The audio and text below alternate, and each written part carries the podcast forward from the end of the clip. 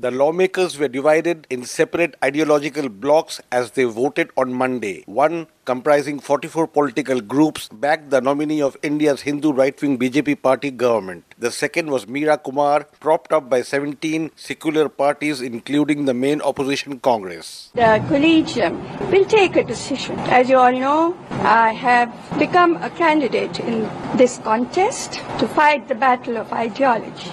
There is nothing more pure and powerful than that, and they should heed it in the best interest of the country.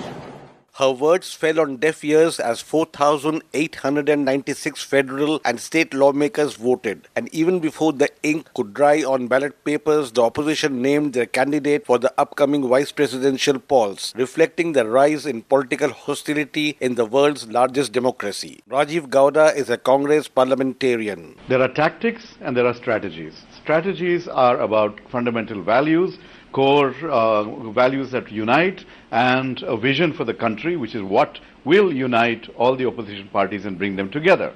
Some of the points are issues that have cropped up today or tomorrow. They, they will not necessarily be the ones that make or break an opposition alliance. The BJP, set to win both the elections, is unwilling to surrender an inch as it hopes to capture top political positions. Party spokesman Gaurav Bhatia blamed the animosity on Sonia Gandhi's Congress. This is not a question about uh, being magnanimous. When we were discussing the presidential candidate, we went to the Congress and we also approached the other parties and we asked them if you have any name in mind, please share it with us. And uh, Congress has now become synonymous to opposing the policies of the BJP for the sake of opposition. The election for the top constitutional post came amid what government critics allege its state-sponsored hate, religious intolerance and well-planned attack on liberty. Outgoing Indian President Pranab Mukherjee had this to say in perhaps his final public address.